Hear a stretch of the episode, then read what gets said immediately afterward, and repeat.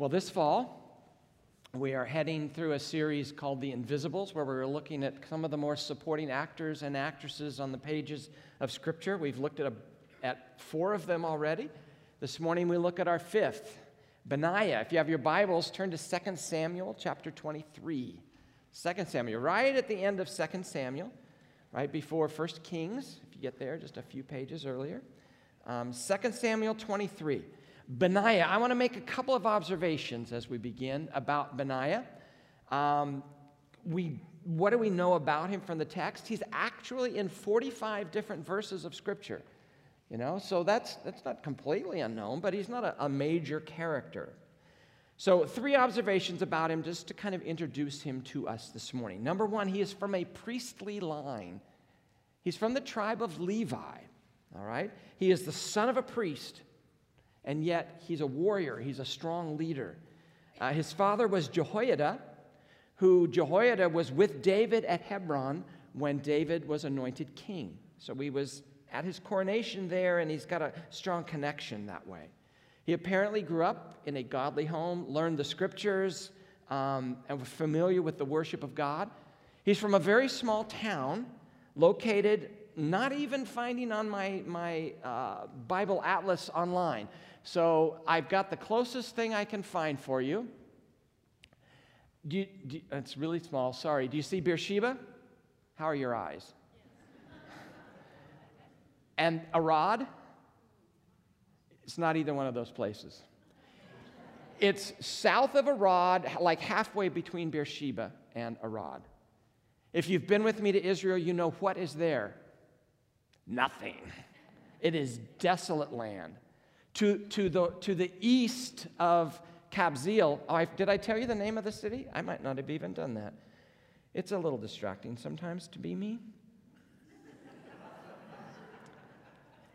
Because I know, thank you. Because it's not even in my notes to tell you the name of the city. No wonder I didn't tell you. It's a surprise. There's where it is there, and it's in Kabzeel, which I'd never heard of. My Bible Atlas had never heard of, and so um, it's just in the middle of nowhere. It's in the Judean desert. There's nothing there. It's a hick little place, apparently. So, he's from a priestly line from way out in the middle of the boonies. Number two, he's loyal to David. He is very loyal to King David. His loyalty is implied because when Adonijah, David's son, wants to rebel against him, who does not get invited to the meeting to plan the, the revolution? Benaiah. He doesn't get an invite. And so he, he's apparently so loyal to David, they knew, well, let's not ask him. And from the scripture references, it's clear that he served David for pretty much all 40 years of David's reign, and it spilled over even into the reign of Solomon. We do know he's a married man. He has at least two sons Jehoiada, who he named after his father, and, or his grandfather, and, and um, I didn't practice this one. Amizabad. That doesn't really matter, does it? He's a really invisible. Amizadad, a warrior who's not mentioned anywhere else except being Benaiah's son. That's it. But his loyalty to David earned him the rank of, a, of an army commander. He had 24,000 men under his division. 24,000, that's a lot of men. See, our president of the United States has his Secret Service. And so David had his personal guard as well. Uh, and Benaiah was honored to be among the mighty men of David. He, David puts him over his bodyguards. And David needed bodyguards. If you know anything about the story of David, there's always someone who wants David dead. And so Benaiah's got his hands full. In the book of 1 Samuel, it's all about King Saul hunting David down to, to kill him to, as a threat to the throne. After Saul dies, Benaiah still got his work cut out for him because there's that Adonijah's attempt to control the throne. He's there to defend David. And then after David dies, it is actually Benaiah who makes sure that Solomon, who David wanted to succeed him, actually does. And he's assisting at Gihon, at the springs of Gihon, as um, Solomon is coronated and crowned as king. And he becomes for Solomon the supreme army commander and his chief bodyguard. And you know what that role got to do him? He, he, he got to kill those who opposed the new king Adonijah, Joab, and Shimei. He got, he got to take care and clean the mess up. Number three observation is he commands David's mercenary force. Okay? He doesn't command any part of the actual army of David. He doesn't oversee any of the Hebrew soldiers. He, he oversees the Cherethites and the Pelethites. You've heard of them. That's all I know about them. They're non Jewish, okay? They're mercenaries, okay? They were foreign people hired by David to kind of beef up, kind of like the special forces that David had. So he was in charge of them. So that's a little taste of who he is, which is interesting, but like, you know, what does that have to do with me? And so that's what I want to spend the rest of the morning together. What does all of that mean to us? So let's cover some lessons that we can learn from his life. Because the story of Benaiah's life comes right at the end of David's life. We don't know much till 2 Samuel 23. In the, in the opening seven verses of Samuel 23, you have what is recorded and said to be the last words of David. It's quite fascinating. And then what follows that is a list of warriors in David's kingdom. And in the middle of that list of mighty men comes our invisible person, Benaiah. 2 Samuel 23, verse 20. Benaiah, son of Jehoiada, a valiant warrior from Kabzeel, you know where that is, performed great exploits. He struck down Moab's two mightiest warriors. He also went down into a pit on a snowy day and killed a lion. And he struck down a huge Egyptian, although the Egyptian had a spear in his hand. Benaiah went against him with a club. He snatched the spear from the Egyptian's hand and killed him with his own spear. Such were the exploits of Benaiah, son of Jehoiada, he too was as famous as the three warriors, three mighty warriors. He was held in greater honor than any of the 30, but he was not included among the three. And David put him in charge of his bodyguard. That's, that's the most of the story that we have. That's it. Three lessons stand out to me. Number one is this we need to be ready for all circumstances. We need to be ready for any and all circumstances. No matter what's happening or what's about to happen, we need to be ready for God to do some amazing things. I mean, let me tell you something about that list of names in 2 Samuel 23. We don't really have anything like that in our society. But in the context of this, we have this list of, of epic warriors for King David. These are the men who made Israel a world empire. They're some of the most courageous men in all of Israel's history. There's one big group of warriors, 37 in all, who fit into kind of two distinct groups. There's three, kind of the cream of the crop, and then there's the other 34. In that group of 34, you have two that stand out, one of them being Benaiah.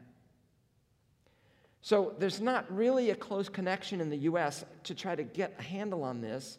Um, if there would be, it would read like a, like a list of, of the five star generals in our history Sherman, Grant, Eisenhower, you know, MacArthur, Leahy, King, Nimitz. Nimitz. And if you've heard of some of those names, and, and they're famous generals in our, in our army. And then there's the list of the top three. Who would they be? Did you know Congress actually identified them? There's a list of three. It's referred to by Congress as the general of the armies. And only three have fit into that category. They've, uh, uh, they've made George Washington, John J. Pershing, and George Dewey. Congress has never identified, and probably won't, anybody else in that top three list. See, and that's what David has here. He's got the top three, and then he's got these other 34. And, and it's a list of the epic warriors. And it says in, in chapter 23, verse 20, the first phrase of that verse says, Benaiah, son of Jehoiada, a valiant fighter from Kabzeel, performed great exploits. He struck down Moab's two mightiest warriors. And your, I don't know what your translations say, they're all over the map because there's a word used that they don't know what it means. It's a very unique word. And, and Benaiah found some opportunities here, and he, and he steps forward and he seized those opportunities. He didn't let them pass. Mark Batterson has written a, a rather famous book about Benaiah, and he says that God is in the business of strategically placing us to be in the right place at the right time, which is what's going on here. And he wants us to do something amazing with the circumstances in which we find ourselves. And here, the first circumstance is this, this, these two warriors from Moab. And so he's confronted with these two people. Do you know where Moab is? I got a map to show you. Moab's across the Dead Sea from, from Israel. It's on, the, uh, it's on the east bank of the, Jordan, uh, of the Jordan River. Well, the Jordan River ends at the top of the Dead Sea, but details. Do you remember who Moab descends from? Lot. After Lot flees Sodom, he does something. He sleeps with his two daughters. One of them has a child named Ammon, the other has a, has a, has a did I say daughter? A son named Ammon, and a, no, one of them? Ah, I'm so confused. And Moab. That's, they're from Lot, okay, who is Abraham's nephew. And so out of those two kingdoms that eventually come, you have, you have enemies of Israel. The, the capital of Jordan today is Amman, named after this descendant of Lot. And so they, there are these two kingdoms over there. They, they have to fight this battle, Benaiah does, uh, with two warriors. What is your, I don't know what yours says, because we struggle to define it. To define it. The phrase used to describe who he killed is Moab's two mightiest warriors. But there's something going on in the wordplay here. Um, he, some versions will say he killed the two sons of Ariel of Moab. And it makes you think, okay, some guy named Ariel had two sons and Benaiah killed them. But they don't know what sons of Ariel mean exactly.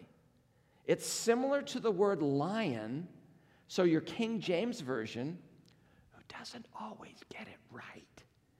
The King James Version will say um, lion like men when they translated the text because they didn't really know what this Ariel meant. It's, it's not a mermaid, okay? if, if it means lion like, then what, what it's saying is Benaiah was a mighty man. He killed two her heroes who were as strong and as brave as lions. You know, in the next phrase, he's, dudes, he actually killed a lion too. It's kind of like amazing. So it seems like he got a chance to do battle with these two mighty warriors, apparently, and he probably fought them at the same time and he killed them.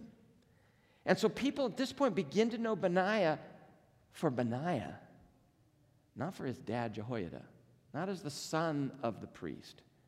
He's, he's now getting his own kind of cred on the street. And they begin to know his name because of his great faith and what he has done in battle. Because faith, by its very nature, has to be bigger than us. It has to be bigger than just our circumstances and just our abilities. Because if it's you doing what you can do as you're able to do it, it's, it, there's no exercise of faith. So it has to be bigger and has to be in something greater than we are. You got to be ready at any time. Those warriors come up. You got to be ready at that moment for that opportunity and seize it and not let anything hold you back. Certainly not your fear. Because real, insane faith in Jesus Christ is looking at your circumstances, waiting for the opportunity to do something, and then let God do something amazing and awesome that He gets the credit for, not you. Because when you do that, our life is explained by things that are bigger than us. Verse 20, the next phrase, he says, or the same phrase says, Benaiah, the son of Jehoiada, a valiant fighter from Kabzeel. He's a valiant warrior. He's a guy with an insane and crazy faith. The word valiant is fascinating. The Old Testament, it, it can mean one of three different things. It can just mean life. And they say that's, that's the word Jesus uses when he's facing um, uh, the temptation by Satan. Man shall not live by bread alone, you know, but by every word that proceeds from, from the mouth of God. You know, it's life. You don't, you don't live that way. Life doesn't consist of just living and, and, and buying bread. But this valiant can also mean riches and wealth. In our context, though, it seems to carry the idea of, of courage. In the essence of the word the, in the Old Testament, you, you don't have just a rich life. That's not the goal. You're looking for a courageous life. And if you're not living on the edge and displaying a great faith in God, that's not a valiant faith. Are you ready for circumstances as they come your way? Are you ready to exercise faith and let God show up and do something spectacular through you? Is that your way of life? Or you're just playing it safe, which is what we normally do. Second lesson I learned from Benaiah is that we must be willing to confront our fears. He's a guy ready for circumstances. He goes into battle, he deals with these two Moabites, but he's also willing to confront his own fears. And he seems very willing to do that. So we, we turn to this next incident, which, which really, from the outside, looks like a really bad break for him, but he turn, God turns it around. The scariest moments of your life can often become the greatest stories that you tell or even you laugh at later on.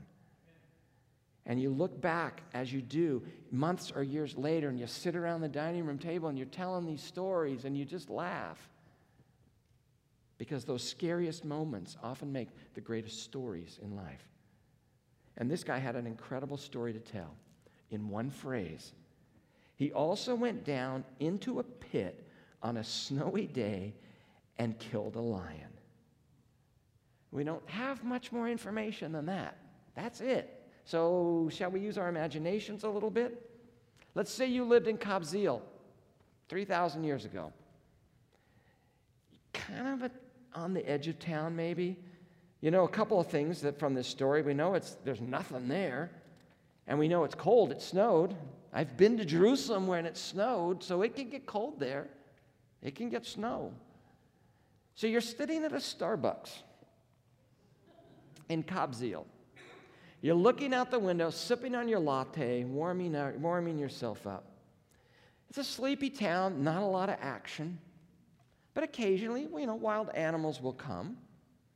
And it's wintertime, and this lion is cold enough that it's, it, it's doing something contrary to its nature. It's coming into town, uh, probably looking for a meal and you're sitting in Starbucks sipping your latte and you're watching everything happen. And this lion runs across the street. And what do you do? Go get the kids, lock them up in the house, don't let them out. Because nobody's going to go out there with this lion because the lion, in case you didn't know it, they're at the top of the food chain. They can eat what they want. One swipe of the paw and your skull is crushed. On safari in Uganda, we'll see lions. We don't get out of the van. They're the, they're the top of the food chain. So you see this lion, and then what do you see? You see crazy Benaiah chasing after it. Are you kidding me? The lion's looking over his shoulder. He's kind of scared. This crazy Benaiah's running after him. What's he going to do? And he runs across the street and he falls into a pit, probably a cistern of some sort. And so, what do you expect to see next? You expect to see Benaiah go get something a spear, an arrow, something to deal with this lion. He's got him trapped. But what does Benaiah do? He jumps into the pit after him. Wow. And guess what it's doing? It's snowing. The lion is now scared and backed into the corner of this pit where it has no defense. And you watch amazingly as Benaiah goes in after him. And so what do you do? Everybody kind of goes out there. They're safe now. They kind of stand around the edge. And they're waiting for the lion maybe to come out and at least, you know, licking his chops or something. But Benaiah comes out wearing a, wearing a lion skin coat.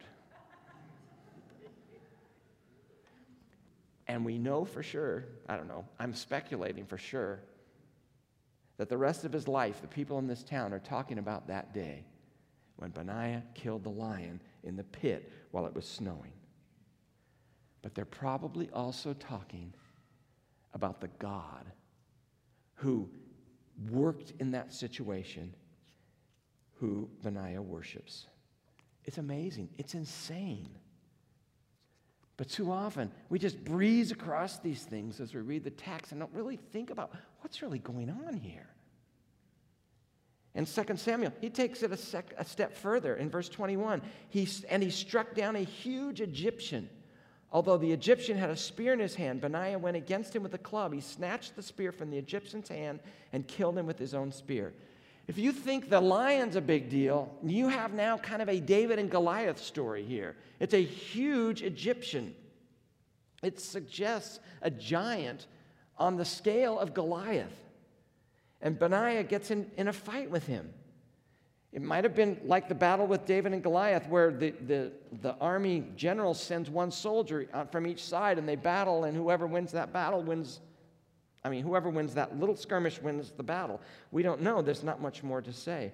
But Benaiah's ba- dad was apparently the commander, and he knew his best warrior was his son, so he sends him in. Go do it, son. And he fights someone with a spear who can kill you from a distance with a club that you got to be right there, like a shepherd's staff. And everybody's watching. I like the way First Chronicles kind of retells the story in chapter 11. And he struck down an Egyptian who was five cubits tall, eight, nine feet. Although the Egyptian had a spear like a weaver's rod in his hand, Benaiah went against him with a club. He snatched the spear from the Egyptian's hand and killed him with his own spear. Such were the exploits of Benaiah, son of Jehoiada. He too was as famous as the three mighty warriors. See, he had a reputation of being a man who would confront his fears. He confronted his fears with these two Moabite, whatever they were. He confronted his fears when he jumped into that pit with a lion and when he faced that giant Egyptian. He's a guy willing to bet it all on God and watch God show up to do what only God can do. You see, there's something missing if we're only going to live with a safe and comfortable faith. There's really something wrong with men and women who are not willing to risk it all on God and let God show up.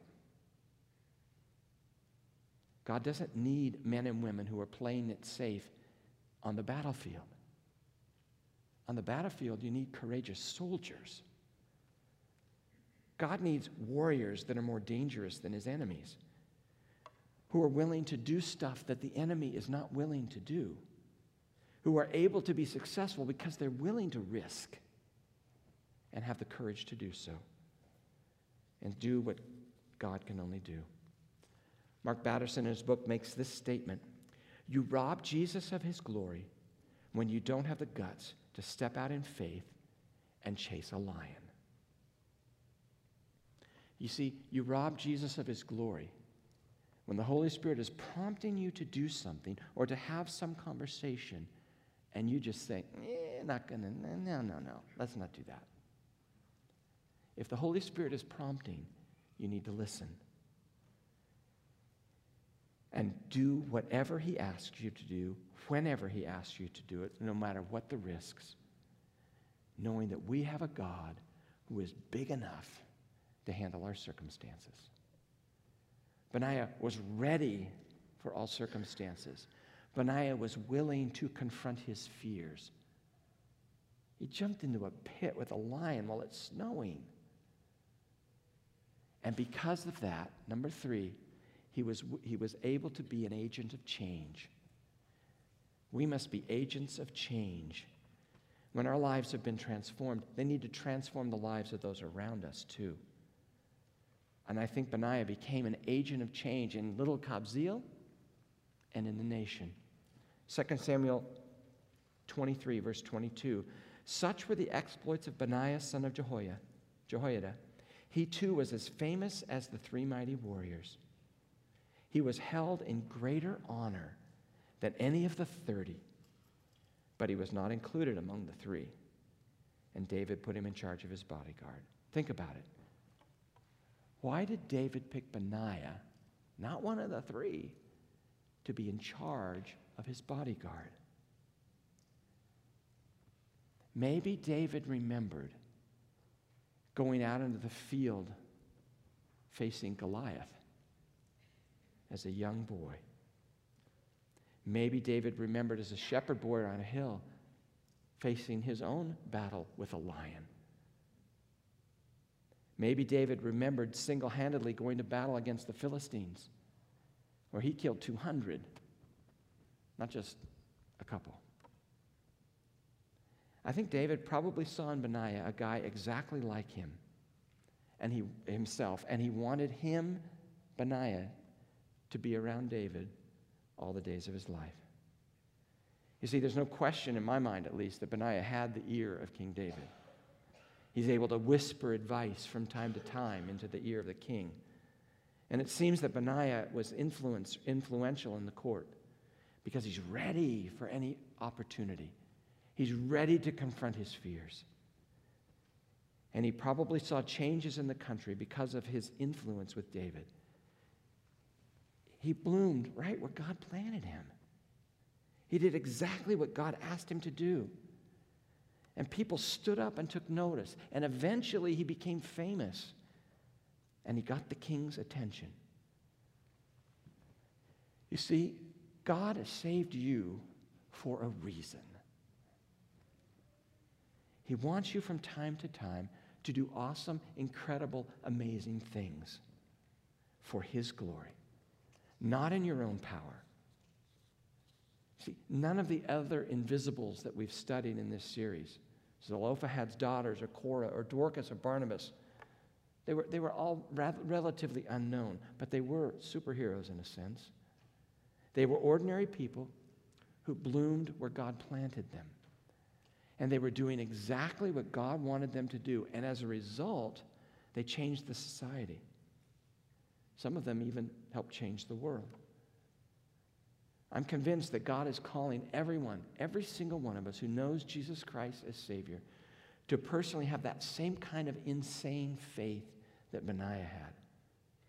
To chase lions from time to time. To do what doesn't make sense to the people around us for the sake of the glory of God. Because then, when God steps in and does what only He can do, He gets the glory. It's about Him, not us. When you follow Christ, are you willing to be bold for Him and do things that only He gets the credit for? But you know what I find kind of most interesting about this story is the lack of detail. It never really says how he killed the lion. That's what we want to know. How did he do this? But the text doesn't say. Why not? Because if you think about it, Benaiah is able to do what he did because of who he is. He's a valiant warrior. It wasn't what he did which made him valiant, he was already valiant. The things he did just reveal who he was.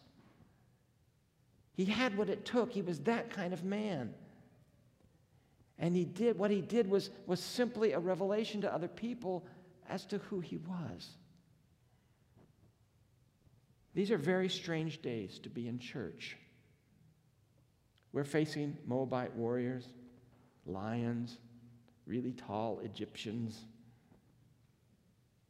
And the church is facing very difficult battles. They're not Moabites, they're issues of racism and justice and injustice, politics, COVID, vaccines, mandates, masks. The issues have become a Rorschach test. Where do you stand? And they threaten to defeat us individually and corporately. So, are we going to be ready to seize the opportunities that God has laid out for us right now? Are we willing to confront our fears? Are we ready to be agents of change in our families and in the world? You see, modern life requires all three of Benaiah's traits to be present in our lives because the days that we live today are dangerous to the health of any church. How can we be a valiant warrior in those days against our modern enemies? I think it can be summarized in three words tenacious, engaging, courage. Tenacious means we don't give up. Engaging means we face life with a smile, not a scowl. We're alive. Courage means we do what we need to be done. We, we do what needs to be done. Tenacious means we keep on keeping on.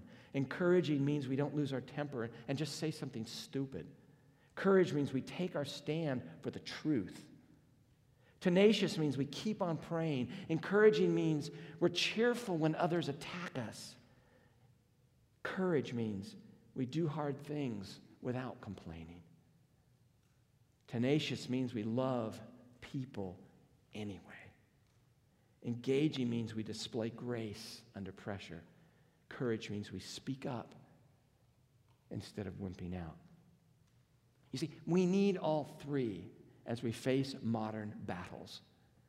We need the insane faith of Benaiah. And let's be honest, living in the South Bay, this ain't Kabzeel, folks. We are strategically positioned to change the world. Our opportunities are limited only by our unwillingness to be ready. And if we're going to grow and reach the South Bay and beyond, we've got to be we've got to confront our fears. We've got to be willing to, to continually be agents of change, and change is hard.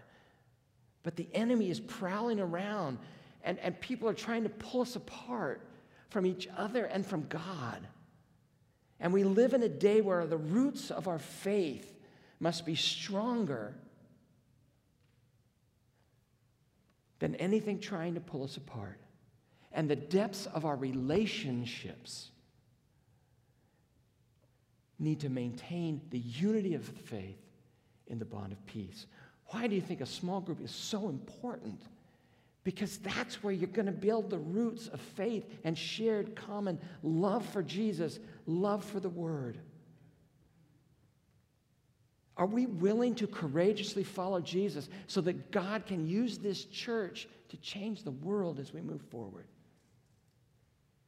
What do you need to do? Do you need to just start a walk with Jesus? Do you have that personal life with Him? Have you ever trusted Him as your Savior? Do you need to commit to Him today for the first time? Maybe you need a commitment that just says, I want to change my city. I want to change my community this week. I am not going to let my fear dominate my life and hold me back. Maybe you just need to be to say, I'm done playing safe. And from now on, I'll step out in faith as God leads. Are we tenacious? Are we engaging? Are we courageous? That's what I learned from Benaiah. What a man. Let's pray. Father, we thank you this morning for the example of this guy who, for most of us, was invisible. We may have heard about the lion and the snowstorm, but we wouldn't have jumped into the pit. We are in the pit with the lion right now and we need each other. And we need our common faith. And we need our reliance on the scriptures to keep us together, to keep us moving forward by the power and the bond of the Spirit. So let, let your word do its work in our lives through the power of your Holy Spirit. That our love for you and each other would be deeper than the giants we face today. In Jesus' name. Amen.